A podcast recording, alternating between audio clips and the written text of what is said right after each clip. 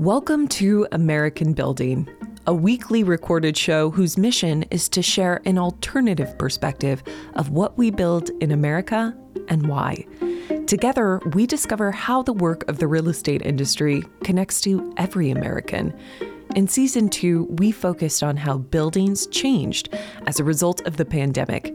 In this season, we're revisiting conversations from previous seasons to see where Americans put their heads down at night. Together, we will discover the many definitions of home across the New York City metropolitan area, which includes over 23 million Americans. Each week, we'll visit a new building and explore complex and confusing issues related to housing access to see what they can teach us about ourselves and our country. We'll meet those who work to develop in thoughtful and impactful ways, who build neighborhoods to be more sustainable, affordable, accessible, or inclusive, who labor to create thriving communities and transform the lives of generations to come. Through their stories, we will humanize often polarizing topics. Profound, surprising, and hilarious, this show is for developers and builders with boots on the ground, for innovators trying to find ways to improve our industry, for the policymakers and public employees, and for any person who has walked by a building and wondered why. And now, your host, award winning architect turned developer and startup founder, Atif Qadir, AIA.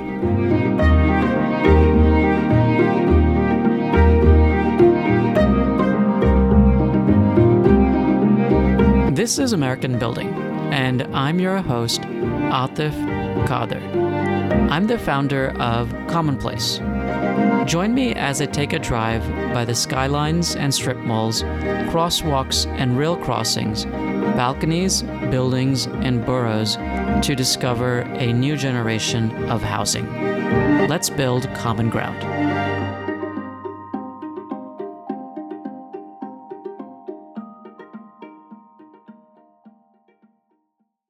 In this episode, you will learn about the current state of student housing, how student housing differs from traditional multifamily housing, and the economic and social impacts student housing can have on surrounding areas.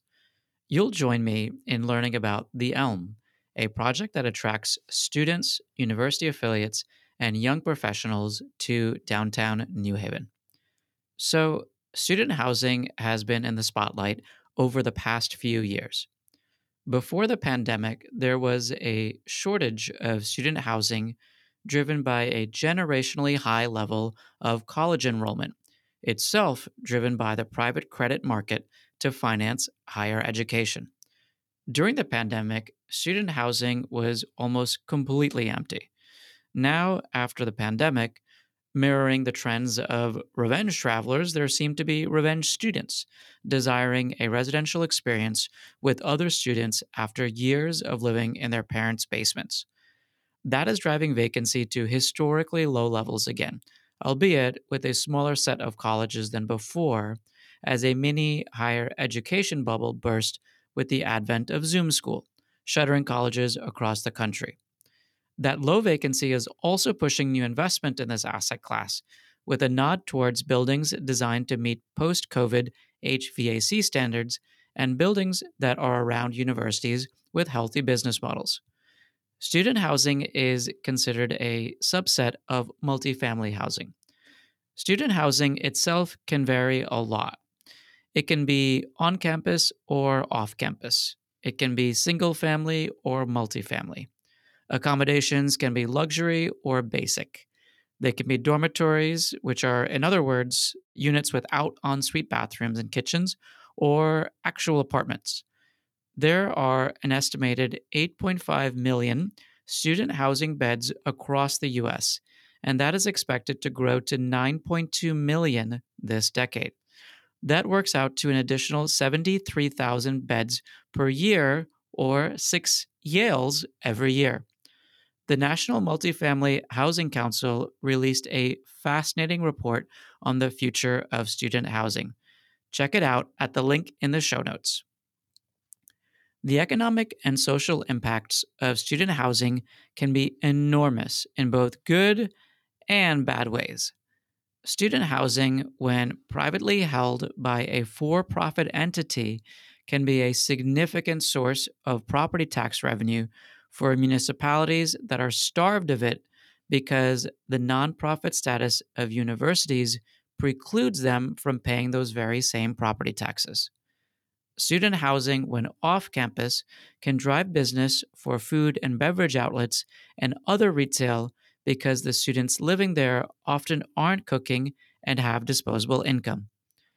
And for anyone who has spent time in New Haven or any other college town, there's a noticeable vibrancy that comes from the large, changing array of domestic and international students that live there. That is why New Haven is New Haven, as opposed to, say, Waterbury, Connecticut, the similarly sized city I bet you haven't heard of. Now, on the bad side, student housing can push up pricing for other types of multifamily because students sometimes have a higher willingness to pay than typical residents. For example, rents in Chapel Hill, where the University of North Carolina is located, increased 24% last year when the university reopened. That said, 43% of students in America are what is considered housing insecure, which is often driven by not being able to find something that meets their needs at a price point they can afford. About one quarter of those who are housing insecure experienced homelessness. Sound familiar? This is the American housing affordability crisis. In this episode of American Building, I am sharing an edited version of the conversation I had in February 2022 with developer Nick Falker. Nick is the managing director at Cambridge Realty Partners, a development and asset management firm based in New Haven, Connecticut. His father started the firm to focus on office and industrial assets, and now the company's focus is on multifamily. Previously, Nick worked at Cigna Realty Investors and Bristol Group. He began his career at Eastdil Secured in San Francisco. He is a graduate of Colby College. Enjoy the conversation. Thank you so much for being here with us, Nick. Thanks, Atif. Great to be here. Appreciate the opportunity. So, as you were starting up the, the second iteration of, of Cambridge Realty Partners, what were some of the the challenges and some of the, the, the learnings that you had as you were setting down that course? Well, biggest challenges to starting a real estate company the biggest challenge, in my opinion, is the capital. It's a mm-hmm. capital intensive business. Um, you are buying hard assets, and, and there's all, all, of the good that comes with that. People always talk about the tangible nature mm-hmm. of it relative to other asset classes and the challenges of that, which is it's it's by definition capital intensive mm-hmm. because you're buying a real asset. So, or you're building a real asset either way. So, you know, there, there's an inherent conflict there when you're going for a startup, but you need heavy capital. That obviously doesn't exist with internet startups. So, you kind of you need to have either an angel investor, a family member, someone that's willing to back you, or you need to be old enough and have been in the game long mm-hmm. enough to show a track record and have in your back pocket a, a, stable of more institutional investors that are ready to back you for professional reasons. Mm-hmm. So that's an inherent friction to starting up a real estate company that's always been there and it hasn't really changed with the all of the evolution that's gone on in, in the, the business world of the last 20 years that hasn't really changed and that was certainly my biggest challenge and in many ways, it remains one of our biggest challenges. We've grown and our access to capital has grown. Mm-hmm. But as we grow with each iteration, the next round of deals that we do grow in, in step with that. So we're always pressing the next bigger loan, the next bigger equity check. And I suppose that that challenge will never stop. And mm-hmm. that's exciting. But the zero to one stage is certainly the, the most challenging because once you have the track record proven, it's much easier to say, well, we're just stepping up in terms of size and scale, but this is something that we've done for a long time. That's a much easier conversation for a capital source than we're starting out on our own, and this is why we think it's going to work. What were the things that you mentioned when you were raising capital for your first deal? So I really, all I had to point at, which I, I, I, suppose any startup real estate person has to point at, is their previous experience, which mm-hmm. had been extremely relevant. It had been multifamily development, it had been industrial and office building value add projects with Bristol Group. You know, when I was at Cigna, we deployed several hundred million dollars of equity into Class A institutional multifamily development around the mm-hmm. country mm-hmm. in tier one and tier two cities. So, and, and I'd been in the business from 2006 until 2015 at that point. So it was almost a 10 year stretch of very, very relevant experience. But the question that most people had was, but you haven't done it yourself. And it's, it was an extremely valid question. And it proved to be a, a on point question as well. Because when I did start doing it myself, there were things I didn't know. Mm-hmm. Um, the intuitive things that when you, I imagine that you only gain by doing it yourself, such as intuition for how much it costs to renovate a 600 square foot apartment versus a 1300 square foot apartment. And if you're going to class A standards or you're taking a class mm-hmm. C building and bringing it to class B minus, um, those, the dollars involved in those renovation differences that becomes intuitive quickly, uh, especially if you have the, the financial background in the, in the business, but you don't develop the close intuition until you do it yourself. Mm-hmm. And that can lead to mistakes. And it led to mistakes on my end as well. You know, there were several projects we did in the beginning that were ultimately financially successful, but we made underwriting errors because we didn't have an extremely close eye for renovation costs. It was more broad brush estimation mm. that we were building our pro forma with, which was got us 90% of the way there. So, um, you know, that's not to say they were fatal flaws, far from it, but what could have been a 20% IRR maybe was an 18 because mm-hmm. of those mistakes. So, and those are mistakes that we fixed and, and, and that's how we've gotten better. Out of curiosity for the construction underwriting, were there certain things that you uh, did have to turn the screws and tighten up a bit? Was it, I'm guessing it likely was the rough carpentry numbers, those can swing a lot because of material prices or some of the specialty trades or yeah. specialty equipments. Was it both of those or were there specific uh, instances for you? Absolutely. In in COVID or prior? Uh, for those first projects. For the first projects, yeah.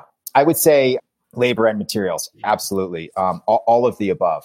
The cost of labor varied wildly depending on the quality of the contractor, you know, and the amount of insurance that they had, et cetera. You know, it's very easy to renovate five units with kind of guys in a truck. or you can renovate those five units with the same G- general contractor with all of the insurance qualifications and everything else that you would use for a ground up $40 million project. And, and that would cost something much different. Mm-hmm. And, and he or she would likely have a bigger truck, right? that's right. And a much bigger truck, multiple trucks. Yes. You know, and the, there are pluses and minuses for all of these decisions, and there's risks and benefits. But yeah, we, we certainly could have done things better, of course, because we were a startup. We didn't know everything, and we don't know everything now. Mm-hmm. And, uh, and, that's an endless process of uh, learning and improving. One thing in particular, when I was uh, taking the experience from Extell development and then starting my own development business to do value add, opportunistic, small scale multifamily in Jersey, was that the norm for construction contingency is 10%. That's all right if you're doing a $100 million deal. But if you're doing a $5 million deal, especially if it's value add, I learned to change the number from 10 to 25% to account for all of those things that you're just talking about. Yes, absolutely. Right. When the budget's extremely small, 10% is mm-hmm. not going to give you a lot of wiggle room to make a mistake. Not at all. But, but of course, if, if the budget's quite big, you know, now you're talking, now you do have a few bucks to work with. And we employ that that exact same strategy. We have a forty million dollar development in Bloomfield, Connecticut that's mm-hmm. starting right now, and we have a five percent owner's contingency on it. Whereas mm-hmm. with the Elm, our, our downtown New Haven building that we just finished, I think we had a 10% owner's contingency in it. And that was a uh, 13 million. So a $13 million mm-hmm. build in downtown New Haven versus a $40 million build. Significantly different, different underwriting there. So let's pivot then to the Elm. The Elm is located in downtown New Haven, and some of our listeners may not have heard of the city, and those that have may automatically associate it with Yale. What is special about the city for you, and what drew you to this particular site? New Haven's a wonderful city. the location is great. It's on it's on the water. It's on the on the sound, and, and it's basically halfway between New York and Boston. It's on the train lines to New York, but it's got all of the benefits and, and niceness of Connecticut. It's not so dense that it's hard to get around. Traffic's mm-hmm. not really a problem. It's also just got a ton of character. It's got grit. It's got Yale University, so it's got the college town fun aspects to it.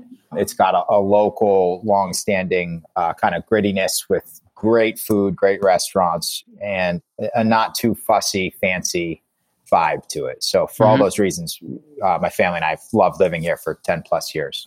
The site itself was brought to our attention on an off-market basis in 2019. So an, a local investor that I that I know and knew at the time had a relationship with the seller who mm-hmm. had owned the property for about 30 or 35 years. So the, the site itself, the development site for the Elm, was a parking lot when we purchased it. And right next to the parking lot was a 100 unit building that we also purchased with it from the same seller. The parking lot that's now the Elm was a, was the parking lot for the 100 unit building that we purchased.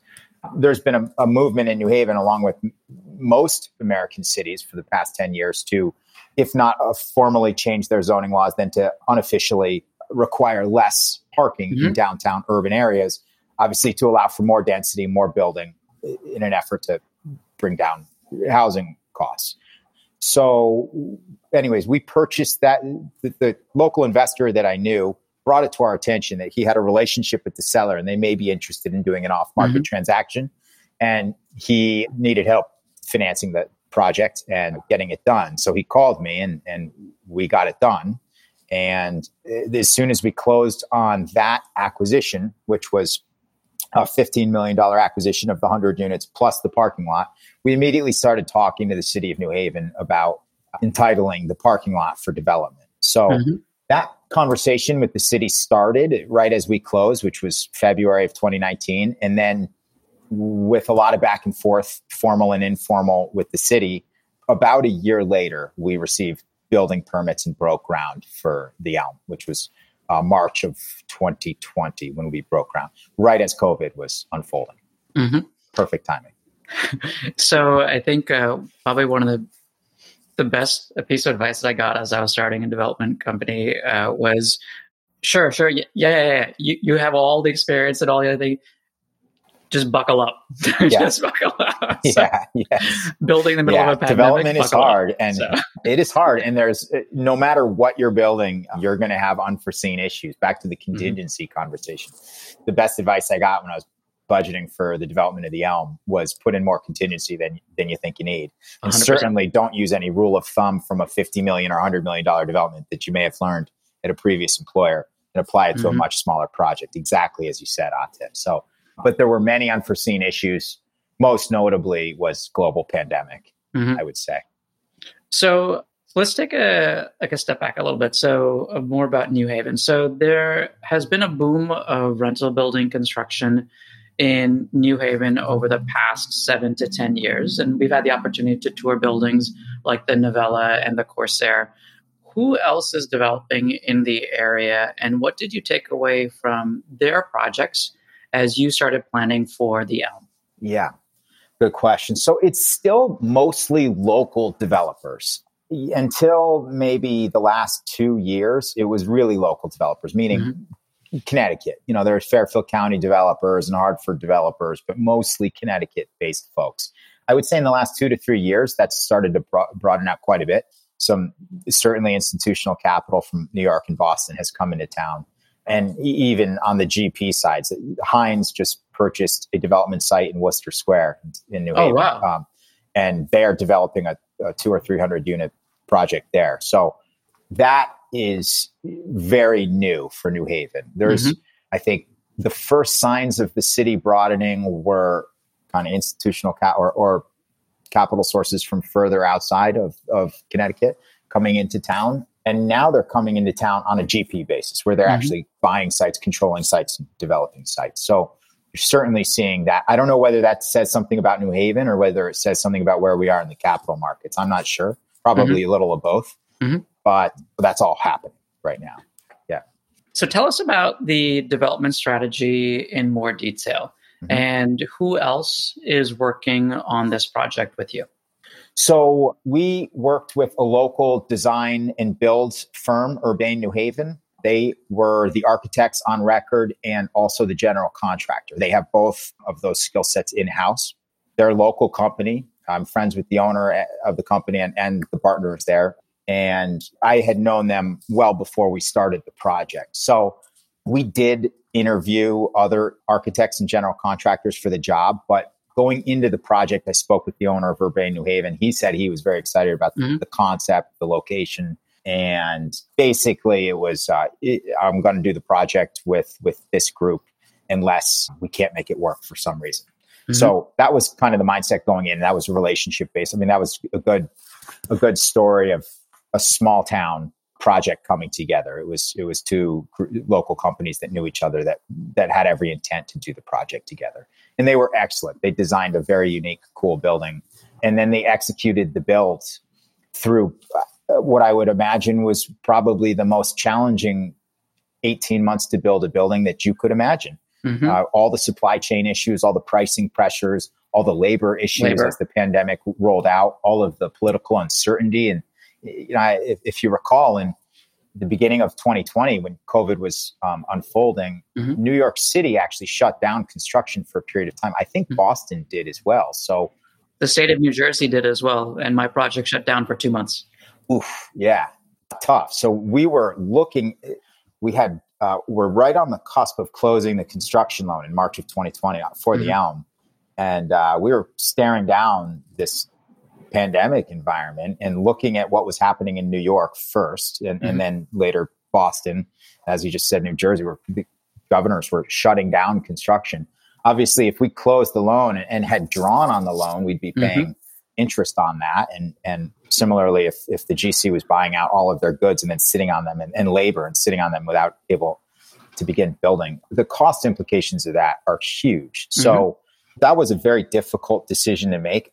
Governor Lamont, the governor of Connecticut, issued a formal statement that, that's available on YouTube um, sometime in the m- middle of March, where he actually cited New York and Boston having shut down their construction industries. And then he specifically said, We are circling construction as one of the few core industries that we will do everything within our power mm-hmm. to, re- to remain open, as it's a, a bright spot for the local Connecticut economy and it has the ability to maintain operations mostly outdoors and mm-hmm. for a variety of other reasons given the fact that everything else was shutting down he specifically cited construction as something he was going to try to keep open so that was really the the trigger point for me um, once he made that statement mm-hmm. i spoke to our lenders i said look guys we, we need to close on this and move forward now or never and mm-hmm. they were an excellent partner they closed and we started building and we were never shut down in the case of New Haven, it's not just any other second city.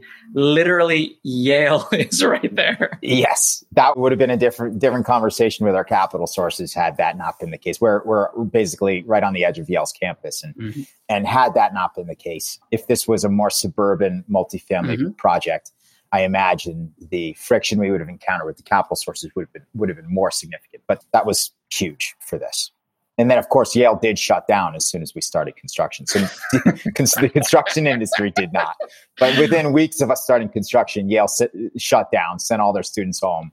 And then it was very uh, unclear whether they'd be coming back for the fall. And, and as you recall, in the fall of 2020, they came mm-hmm. back in a very hybrid way. So there's mm-hmm. far fewer students on campus than, than there are now. But, uh, anyways. Um, do you know what I would imagine then is it's probably then a different story of being next to a major research university that is in a city versus a major university, research university, for example, University of Connecticut, which does not have the benefit of a multi-industry city like New Haven. Yeah. Because then you can balance those ups and downs that you might have within one particular area. Yeah, I think that's right. Yeah, you have a, a more diversified tenant base, potential tenant base mm-hmm. if you're in a city. You know, you can, can there's so many options at, at your disposal to if you have a um, a well located multi quality multifamily building in a city mm-hmm. there's so many options available for you to generate income in a, in a challenging environment. If there's a recession or a pandemic you can switch to airbnb. You can do all sorts of things to generate income. And the reason for that is people need places to live always. So if you're flexible with the ways in which you lease your building, you can stay leased. If you're in a more suburban area, if you built purpose uh, student housing at UConn, to use your example, mm-hmm. in Storrs, Connecticut, which is very woodsy, very suburban, and UConn shuts down due to a pandemic, you're you've got an empty building. You don't have any other options. Mm-hmm. So speaking of buildings, so walk us through the building that's that's your new construction project, so our listeners could imagine what they would experience when they walk through it when it's completed.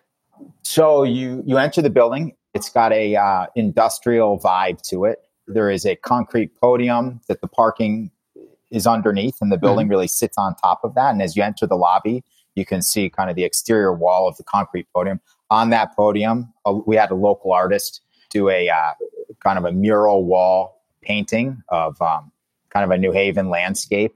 It's got kind of a, a mix of like bright, cool colors with uh, uh, like an urban industrial vibe to it. So um, that's that's the the vibe of the building. Um, there's got a there's a gym um, immediately to your right and to your left of the lobby. There are some mm-hmm. conference rooms, some shared workspace areas with some TVs where people can break off into study groups and or, or, or work from home in a more comfortable place outside of your apartment. And there's there's an elevator bank, six story building. Each floor has uh, I think six to eight units on it. It's a mix of studios to four bedroom units, and the roof deck is uh, there is a roof deck which is you can take the elevator all the way up or you can take the stairs. Mm-hmm. and we've got some cocktail tables some lounge chairs cornhole you know it's just a, it's a yeah right. Check all the boxes for your roof deck. Yeah. And it's got a cool view of downtown and, and when the weather and the yale campus too.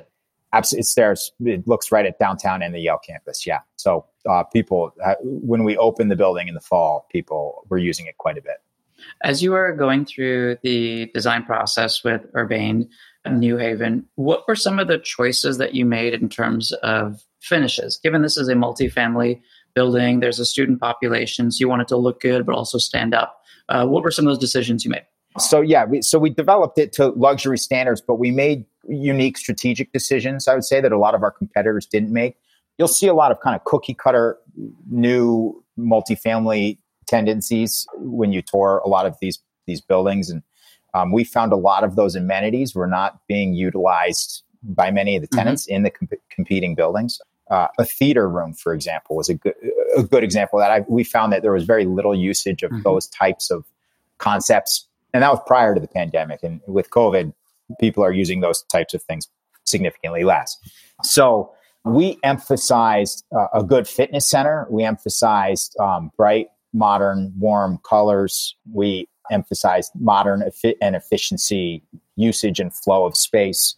But we probably downplayed some of the, the tricks, you know, things like a theater room. We opted for multiple conference rooms with TVs that you can project on and, and whiteboards that you can brainstorm on. Mm-hmm. Um, and we have some small ones for groups of two or four, and we have some bigger ones for groups of six or eight. And I think as the work from home aspect of life has really grown with the pandemic, those spaces are just very, very valued. So that that worked out to our benefit for sure. I think that's an excellent point that you make is having toured a number of the large multifamily properties in New Haven, it, I always notice the fact how empty all of their amenities are, especially with the student population, which doesn't necessarily have a nine to five schedule. There should be people in the gym all the time, people in the country all the time. And when I asked a broker about why that is and what the situation is, she said, people like the idea of having amenities, not necessarily using those amenities. And it seems like such a foolish game to play. Just make your apartments nicer then, right? I think that's spot on, but you you can't pour all that money into your into your apartments and not spend on the amenities. So you have to figure out where you want to allocate the money. But I think that's spot on. I think the, the usage of the amenities, generally speaking, is much lower than um, the costs associated with constructing them would mm-hmm. would suggest. But on the flip side, you kind of have to choose where you want to build out your amenities if you want to compete. So you do need to check certain boxes. And we're building more suburban, two new project multifamily developments now that are more suburban than the Elm one's outside of Hartford in a, in a suburb of Hartford, one's in New Jersey. And it's exactly that. We have to choose which amenities we want to spend big on for the tour through the project, knowing that we need to capture eyes and attention and, and check certain boxes through the tour. But the utilization of it's it's lower than it should be. Mm-hmm. So, speaking of the utilization of people util- utilizing those spaces, talk to us more about who you thought your renters were going to be as you were underwriting this deal, how that changed over the course of the project, and who actually is renting at the property. Yeah, we expected the um, tendency to be 80 to 90% Yale, and that mm-hmm. would be mostly graduate students. That was our expectation. Maybe 90% graduate students, 10% undergrad of the 80 to 90% that we thought would be Yale. And if the 80 to 90% had been Yale, the, the other 10 to 20% we expected to be the young professional cohort. Mm-hmm. That ratio of Yale to young professional is more uh, more in line with 50 50 now. Really? And that's a result of COVID. There are a lot of folks, relatively a lot of folks, moving from New York into New Haven right now. And I say relatively because there's a lot of folks moving from New York everywhere Florida, mm-hmm. Connecticut, New Jersey. So, Colorado, Georgia. Right. Yes. So New Haven's getting a, a, a, share of that, which is great for New Haven. And we've got an excellent location and we've got some big units that are more accommodating for young professionals or mm-hmm. maybe even young families that have the ability to rent a relatively more expensive apartment in New Haven. So um, we're capturing a, a, segment of that. Excellent. And uh, out of curiosity, do you find folks signing multi-year leases because if they're for a PhD program, that could be five, six, seven, eight, nine, 10, 11, 12 years. Yes. The, the requests are there. No, okay. no question about it. People are definitely asking for two or three year leases. We're actually mm-hmm. not accommodating because the lease has been so well received and so strong. We're, we're signing one year leases and we said we'd love to keep you and at the mm-hmm. end of your year renew, but the requests are certainly there for two or three year leases. That's a great uh, word of confidence in the product that you've created. March 2020, COVID, and that spring into summer, the New York Times estimated that 5% of New York City's residents left and never came back. To put that into context, that is the entire population of Minneapolis or Cleveland or Tampa. So I would see a lot of people. If all you did was look at the Instagram feeds of celebrities, it would seem that they all uh, went to East Hampton. And in reality, many of those actually came to Connecticut to buy homes or to uh, rent properties.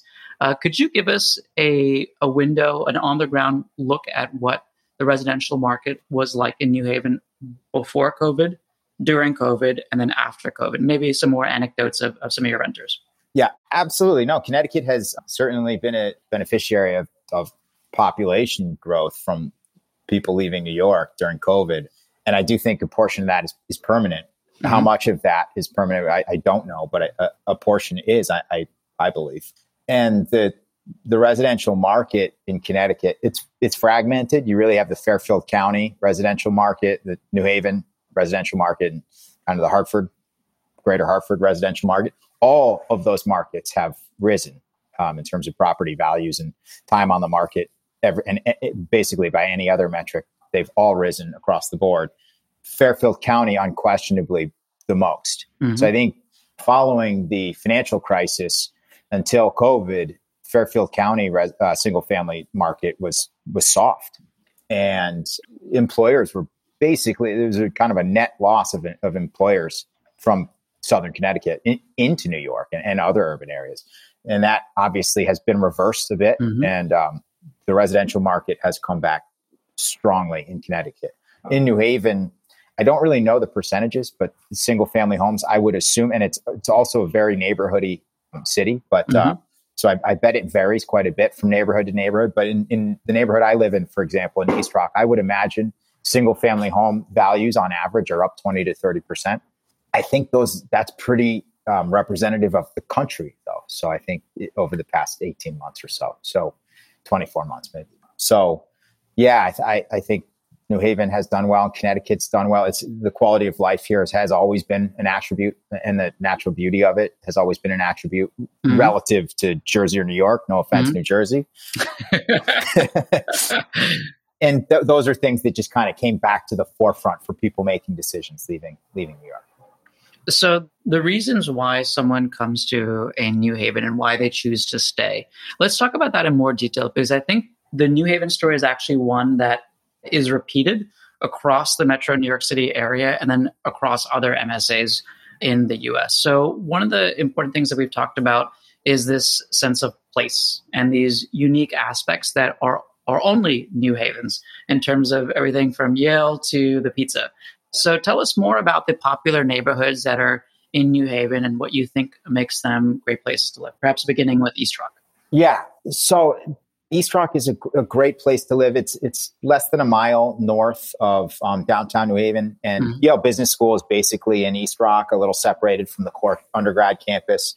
Wooster Square, as you mentioned before, is a perfect analogy. It is kind of the Brooklyn vibe uh, neighborhood of New Haven, and that's where the Hines development site is that I mentioned earlier. It's mm-hmm. 200 or 300 unit project that's that's under construction now that Hines is building. And uh, then you have downtown, which has become more viable of a place to live as more residential development has gone up there in the last few years. But still, in my opinion, is a less desirable place to live than East Rock or Wooster Square, for mm-hmm. example. Mm-hmm you know, East Rock and Wooster Square are still very walkable to downtown, and you can have more space. And it has really nice neighborhood amenities, coffee shops, bars, mm-hmm. restaurants. And you don't have to be in an elevator building with mm-hmm. parking challenges, for example, that you ha- would have downtown. So there are obvious reasons to live in downtown New York or, or, or downtown Boston. But I don't think that really applies to New Haven because the neighborhoods are so accessible, even mm-hmm. by foot uh, certainly on on a bike. So yeah, I mean, so it's it, it's a great place to live. Yeah. Talk about the neighborhoods that are north of downtown. I believe they're around Prospect Street and Science Hill. Mm-hmm. Are those areas that are desirable for people moving from New York City, for example?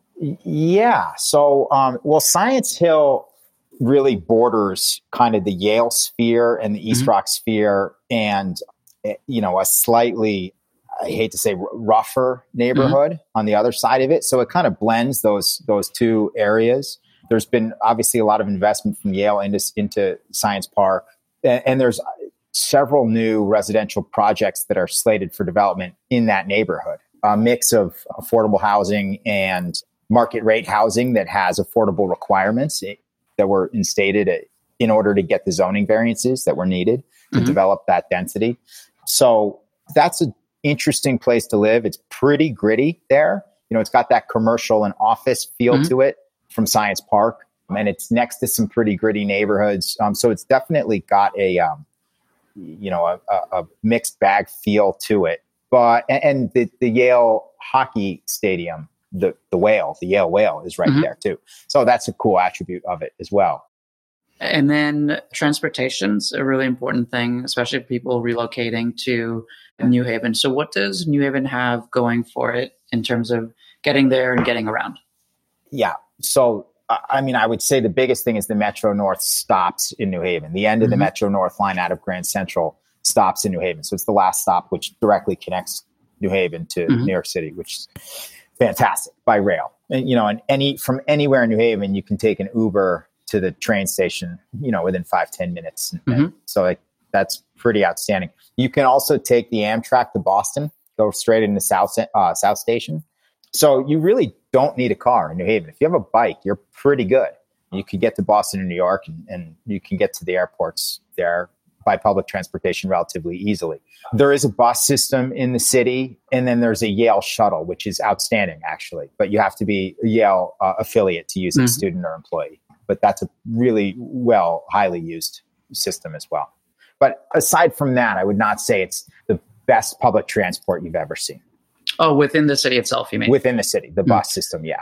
To be fair, I think as someone who's visited the city a number of times, it's as you said, it's eminently walkable. You could literally park your car right around the green, and if you have a couple meetings or a couple things to do, you could pretty much like walk everywhere. It's not even that that big of a deal.